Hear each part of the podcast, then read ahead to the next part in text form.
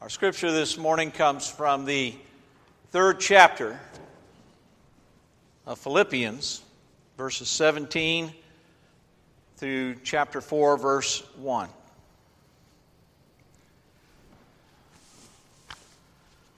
Brothers and sisters, join in imitating me and observe those who live according to the example you have in us.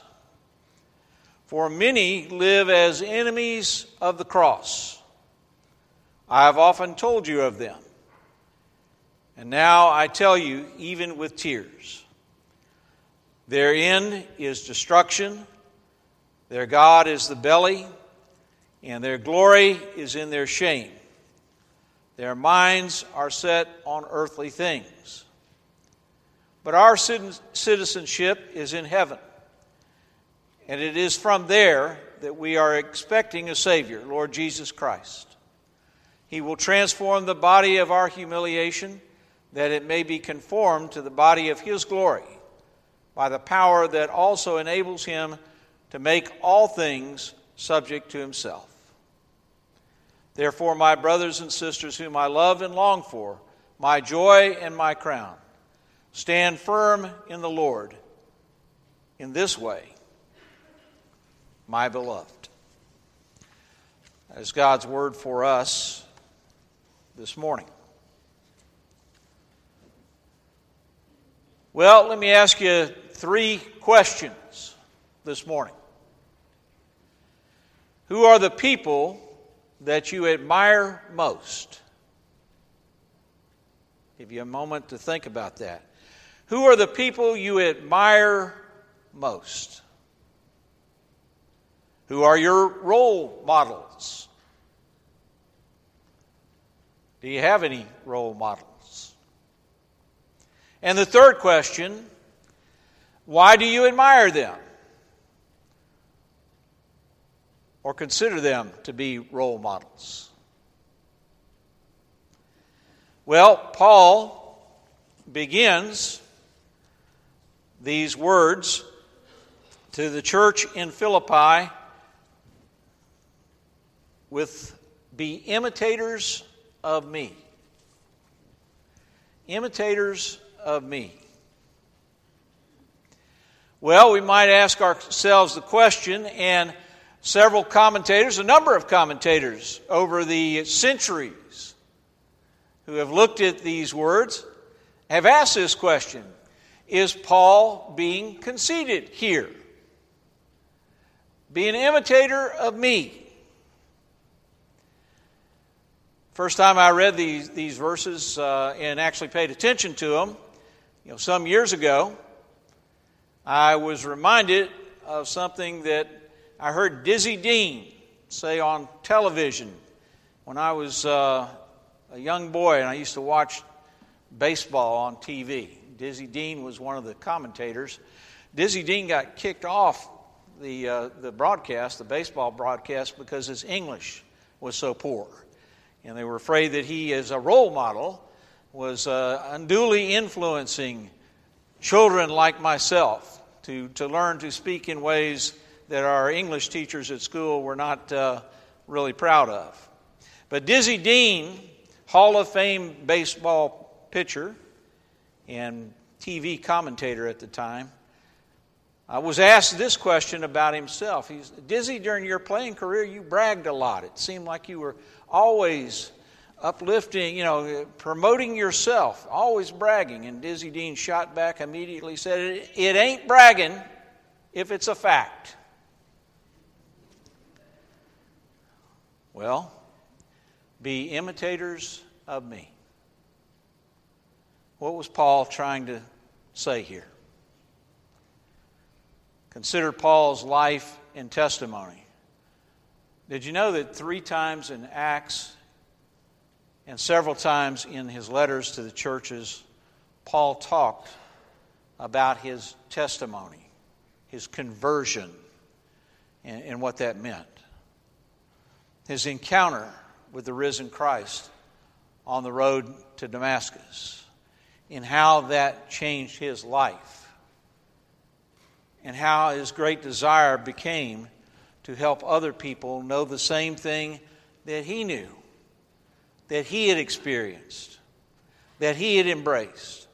The same forgiveness, the same joy, the same sense of purpose that he had because of his encounter with Jesus Christ. I don't know that Paul was so much talking about imitating everything that he did, but I know as a matter of certainty for myself, and I believe this deeply, that he was talking about his experience with Jesus Christ and his strong desire that other people have that same experience. Imitate me in that way. Seek to have that kind of relationship with Christ. Imitate me. Well, Paul goes on to say, in relation to imitating him, in relationship to being in relationship with Christ. He goes on to talk about people who have taken a different road, a different path. One of my favorite poems was written by Robert Frost The Road Not Taken. Two woods, two roads diverged in a yellow wood, and sorry I could not travel both and be one traveler. Long I stood and looked down one as far as I could to where it bent in the undergrowth, then took the other as just as fair, and having perhaps the better claim because it was grassy and wanted wear. Though as for that, the passing there had worn them really about the same. And both that morning lay equally in leaves no step had trodden black. Oh, I kept the first for another day, yet knowing how way leads on to way, I doubted if I should ever come back. I shall be telling this with a sigh. Somewhere, ages and ages hence, two roads diverged in a wood, and I, I took the one less traveled by. And that has made all the difference. Walking the road less traveled, other voices, other choices. That's what Paul is talking about. Some live their lives as enemies of the cross. Some live their lives never seeking Jesus, in fact, having no interest in what Christ can provide and does provide as a way for us to live. Two roads that lay equally before us, choices that we have to make. Other voices, other choices that might be encouraging us down a different path that may look just as good to us in that moment as the path of following Jesus Christ. But taking the road less traveled, walking that road, makes all the difference. It makes a difference in how we live and in what we want to live for and in whom we want to live. Paul's word for the Christian is walk, the Christian life, journey. Walk in the footsteps of Christ. Walk with Jesus. The only way you can really get to know Jesus more is by walking with Jesus, by praying, by doing the things that Jesus asked us to do. And there are a number of those things that aren't really easy. It's not very easy to forgive other people as we have been forgiven, or even have the desire to forgive. We tend to want to operate out of the, out of the thought process that uh, other people should get what we think they deserve. Paul's word for the Christian life walk. And you think about it in relationship to the words that we just read be imitators of me. In the early church, with no New Testament, all this scripture that we read wasn't scripture when Paul was journeying. Wasn't scripture for Jesus. No New Testament. Just a few preachers wandering around, struggling as a small minority in a pagan culture, in a culture where there were many other voices and many other choices. In that culture, in that time, no better textbook could be offered than the lives of those who professed Jesus Christ. No better testimony, no better textbook could be offered than the lives of the people who said they were followers. Well, this week, uh, there was a uh, service that took place, funeral service. Uh, it was for the wife of a man named Monty Williams. Now, I happened to uh, pay a little more attention, uh, perhaps a lot more attention, to, uh, to that event than I would have. Beyond being a sports fan, Monty Williams is a coach for the Oklahoma City Thunder, and he's been a coach for a while now in the NBA, National Basketball Association. But I became acquainted with Monty, not personally, but I became acquainted with him uh, through his grandfather, J.O. Williams, who was the, the associate regional minister in North Carolina when Nancy and I were serving there, and we, we got to be uh, very well acquainted, good friends with, with J.O. And he was very proud of, of Monty, and I won't say that, that uh, uh, he didn't have a lot to be proud of with his grandchildren because he had 22 grandchildren, as I recall. But I remember him, and he knew I was a sports fan, so he, he let me know uh, uh, from time to time. He'd update me and let me know that Monty was going on to Notre Dame and, and, and what Monty was about. Well, the clip we're going to show you, I think, gives testimony to a way to live the Christian life, to walk the Christian life. And do that in such a way that it reflects uh, our deep belief in Jesus Christ. It's Monty Williams giving a eulogy at his wife's funeral. You can, I can't imagine how difficult that would, would be. Uh, but he does it in a, a wonderful way. In a wonderful way, I think, that gives substance to what we're talking about. Uh, being that textbook that other people read, that other people can see, that other people can know. As I heard a guy on the radio earlier this week who is not a Christian, and most likely is agnostic.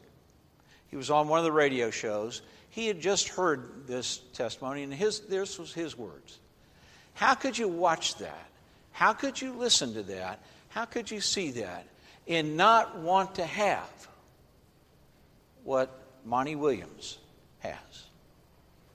He said, I don't know whether you're atheist, agnostic, whether you, what, whatever faith you have. How could you not watch that and want, not want that sense of peace and that sense of certainty and, and purpose that Monty Williams seems to have. So, with that said, here's Monty Williams. Psalm 73 1 says, God is good. And 1 John 4:16 says God is love. During times like this, it's easy to forget that because what we've gone through is pretty tough and it's hard, and we want an answer. And we don't always get that answer when we want it. But we can't lose sight of the fact that God loves us. And that's what my wife and that's what I try to um, however badly, exhibit on a daily basis. But God does love us. He loved me so much that He sent His Son to die for my sins. And I, for one, know that I'm not the man that you guys see every day. And only God could cover that. He loved me so much that He gave me a wife that loved every part of me. And she fit me perfectly. And I know different players that I've had over the years probably got tired of me talking about my wife, but I used to always think to myself, like, who else was I going to talk about? So that never bothered me. Romans 8:28 says, "And we know that God causes all things to work together for good to those who love God, to those who are called according to his purpose." All of this will work out. As hard as this is for me and my family and for you, this will work out. I know this because I've seen this in my life. See, back in 1990, at the University of Notre Dame, I had a doctor look me in the face and say, You're going to die if you keep playing basketball.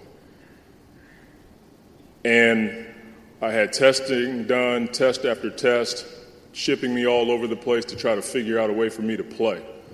And it didn't work out. And I kept that from Ingrid. She knew I was having some tests done, but she didn't know the severity of the situation. So my career was over at the age of 18. And we had a press conference, and I left the press conference um, by myself, and I went to her dorm room, and I told her what happened. And the very next word out of her mouth, words out of her mouth after we um, probably cried a little bit, she said, Honey, Jesus can heal your heart. And I'm evidence that God can work it out. I don't care what you're going through. This is hard for my family, but this will work out.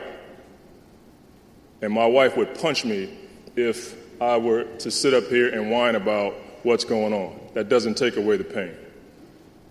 But it will work out because God causes all things to work out. You just can't quit. You can't give in. See, the Bible says Satan comes to steal, kill, and destroy. And America teaches us to just numb that, and it's not true, but it is true. All you got to do is look around you. Get outside of these walls, and you know it's true. This will work out. Doesn't mean it's not hard, doesn't mean it's not painful, doesn't mean we don't have tough times, and we're going to have tough times. What we need is the Lord. And that's what my wife tried to exhibit every single day.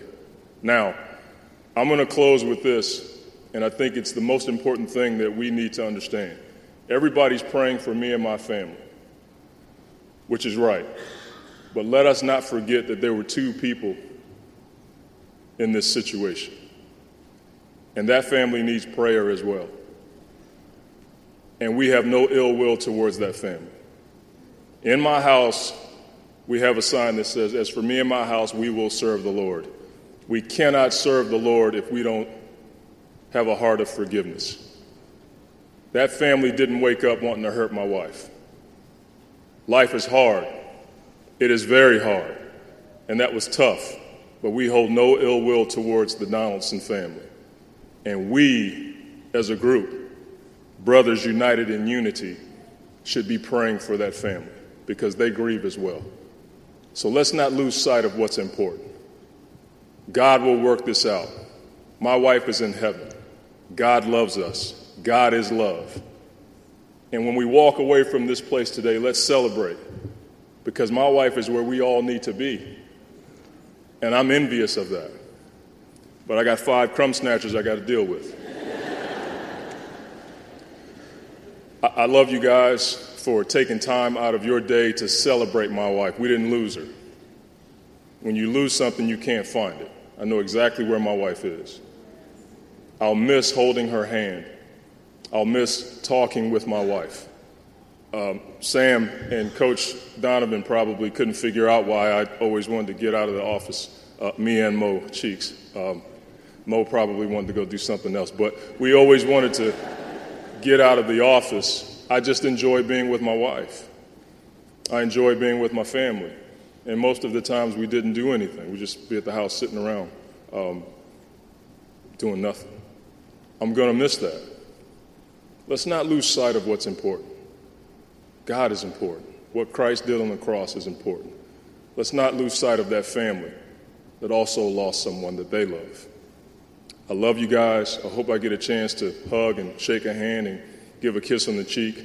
But let's keep what's important at the forefront. Thank you. And The other family that Monty Williams uh, referred to, uh, his wife was killed in a head on collision with uh, the driver of the other car, who also lost uh, their life.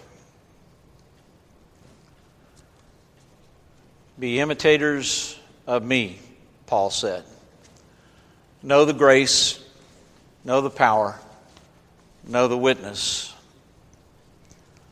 that is mine because of what Jesus Christ has done in my life.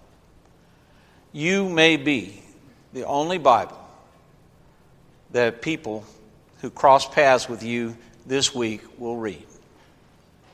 You may be the only Bible that people who cross paths with you this week will read. Make sure it's a good read, a page turner one that reflects the glory of Christ present in your life. Let's pray together.